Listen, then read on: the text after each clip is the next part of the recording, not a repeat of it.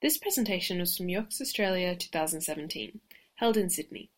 For more presentations from this and other conferences, please visit uxaustralia.com.au. This is a, um, a, a, a nice, interesting metaphor about designing things and throwing them over the fence. Yep. Please join me in welcoming Matt Fenwick to the stage. Thanks, Matt.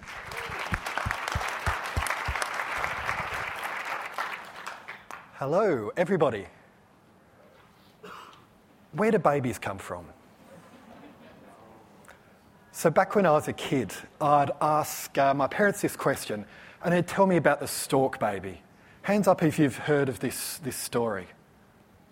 Okay, most of you. Just to bring the rest of you up to speed, how it works is that a stork will find a baby in the woods, fly it across, and deposit it into the arms of the expectant parents. So, fast forward about 30 years, and I was having a conversation with a manager at a largish digital agency, and they said to me, What we usually do is we design the websites and then we hand it over to the client and let them take care of the content. So, this is a Stork Baby website. It's been one that's uh, been designed with great care and consideration and delivered with fanfare, but then it's dropped into the arms of the expectant client with no real forward planning or ongoing conversations about how to actually feed this thing, i.e., how to look after the content. So, about uh, five weeks ago, my second daughter was born. And uh, I'm going to be spending a lot of time with these things. And you look at it and you think, well, it looks okay, it's got all the right parts, it seems consistent with other baby bottles that we've seen in the, in the past, right? but does it actually work? So the thing is, we can't evaluate this right now because it's empty. So I don't know if it's going to hold enough to keep my daughter satisfied. I don't know if the milk is going to flow out of it at the right rate or if it's just going to spurt all over her face and make her cry, which I might have done once or twice in the past. So the point is, when we're planning and creating user experience design, when we do that without content, we're effectively acting with incomplete information. We're not thinking about the whole picture. Now, it's not that uh, you know, people don't care about content. My experience is that UX designers are sometimes just not quite sure what to do with it. So, what I'm going to share with you is my experience as both a UX designer and a working content creator on ways of bringing the two disciplines a little bit closer together. I'm going to share some of the problems that happen when they're kept separate and some of the stuff I've been learning about and experimenting with that you can also add to your toolkit. That's a big picture, but let's get a bit practical. What are the risks when content is left out? Well, first of all, designs break. The scenario I'm talking about here is where there's a wireframe and it's allowed two lines for the message, and you actually need, say, five lines or 10 lines to really get the thing across that you need to say. So, what are your options here? Maybe you might just truncate the content, which can look a bit sloppy. Maybe you need to go back to the drawing board. Now, when you're designing native mobile apps or user interfaces where you're dealing with content that's, you know, maybe five to 10 characters, you can sort of get away with a standard UX toolkit. But a lot of my projects are dealing with websites that have hundreds, thousands of pages. Which brings me to the next point. When content is left out, timeframes can stretch. So I was in Karina and Nova's talk yesterday around getting out of this project mindset of just doing a thing, throwing it over the fence, and then moving on to the next project. So if you have a sense of, you know, a good that you want your project to do, the time between handing over the design and actually going live can be delayed by months if content hasn't been factored in. Because typically, clients who are left to look after the content massively overestimate their capability and also their capacity, how long it's going to take them, to, or how much time they have to devote to this content. So, whatever good you want your website to achieve in the world, it's going to take longer. And finally, users lose. I'm going to look at that by a current uh, project I'm working on right now. So I'm doing some work with the National Health and Medical Research Council. Think of them as the, yes, uh, thanks, Ash. So um, uh, think of them as the gold standard for funding medical research in Australia. And I want you to all imagine that you are a dementia researcher based at University of Sydney. And you have found a very promising drug treatment, but you need more money to, to test this, pursue the next round of research. So you come to the NHMRC's website and you see this grant page. You take a look at it, and right there you'll see important dates. When do I need to have my application in? When do I find out if I've got any money? Okay, so I'm going to show you another page. So you, the researcher, do a bit more browsing, and that brings you here. And what you'll notice is that the key dates bit is nowhere to be found. So the problem that we have here is the same problem whenever the user experience is inconsistent. It means that you can't learn a pattern in one place and apply it in another place. So that means that you, the researcher, are going to have to work extra hard to actually make sense of this one page. And it means that it's even harder if you want to actually compare the two different bits of content. And what we found when we went out and talked to researchers is that they'll often actually have to print out the pages, put them side by side, and manually highlight them to be able to make sense of, of this area. But what's interesting is that on another level, these two pages they actually are consistent. So the top level navigation is the same, sidebar navigation is the same, the same, the colour palette is the same. It's only in the middle where you have this vast wilderness where lorem ipsum roams free. Okay, so you can imagine the wireframes for this that have everything specified and then blank space in the middle. So the problem is not that it's inconsistent, it's that it's not consistent enough. You know, the design hasn't permeated far enough down into what we're actually delivering. So that's the problem. I'm going to share with you the solution content models. Okay, think about that block of content we saw, and that's kind of like Play Doh. You know, maybe you can make it to look like something, but it has no internal structure. So, a content model means looking at the content and breaking up into blocks so that we can describe it, move it, and build stuff. This is a formal definition of content models from uh, US based UXer and content strategist Rachel Lovinger. So we find out the types of content we have, we identify their elements, and we identify the relationships. How does all of this stuff actually fit together? And here is a working draft of a content model that we've created for the grants pages of the National Health and Medical Research Council. So you'll see that we've defined an overall format.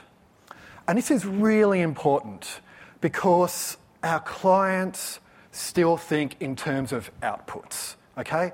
They're going to be thinking in terms of web pages and blog articles and all of that kind of stuff. So we need to anchor what we're doing to the, to the format and to the language that they're used to seeing. But then within that, we've broken up into blocks. We've got key dates, we've got a scheme snapshot, we've got eligibility. And within just that one block of key dates, I've actually put some specifications around it.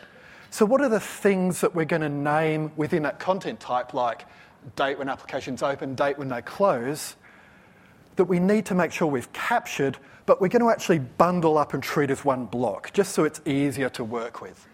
You also see we've defined the relationships, both the hierarchical order within that page and the inward and the outbound paths. Is everybody with me so far? Okay, sweet. So, like a lot of UX, this stuff, conceptually, it's actually really simple. Doing it well is really, really hard, but if you like getting up to your elbows in data and are secretly or not so secretly a nerd about the details, then I kind of think you'll enjoy this.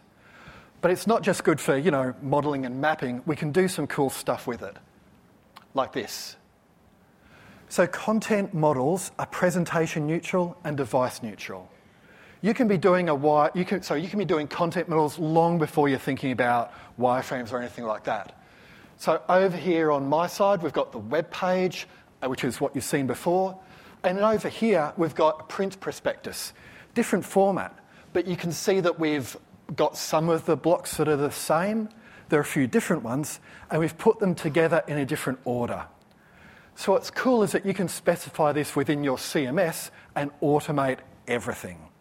So you're not manually cutting and pasting. You can just say, right, we're going to take that stuff and we're going to spit it out into this new format. It also means that when you're talking content governance, i.e., how do clients actually look after this stuff into the future, it means that people can make changes uh, in one source of truth and it flows right throughout all of the content. That might sound a little bit kind of IT systemy nerdy stuff, but what it means is that you can make sure that the content stays consistent with minimum amount of effort. The other cool thing is the author experience. This is where I spend a lot of my time. What you're looking at here is something I've mocked up just based on one of those um, content blocks. And what we're doing here is providing guidance to the authors right at the point that they need it when they're actually writing the content. So they're going to enter the text in. Some of it's going to be free text, go for your life. Some of it's going to be, you know, nailed down a little bit with character limits, which will be good when you've got those wireframes and you don't want them to write an essay in the headline.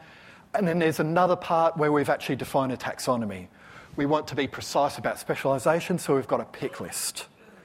Now, I work with a lot of government departments, and invariably they've got a writing style guide, and invariably it doesn't get read.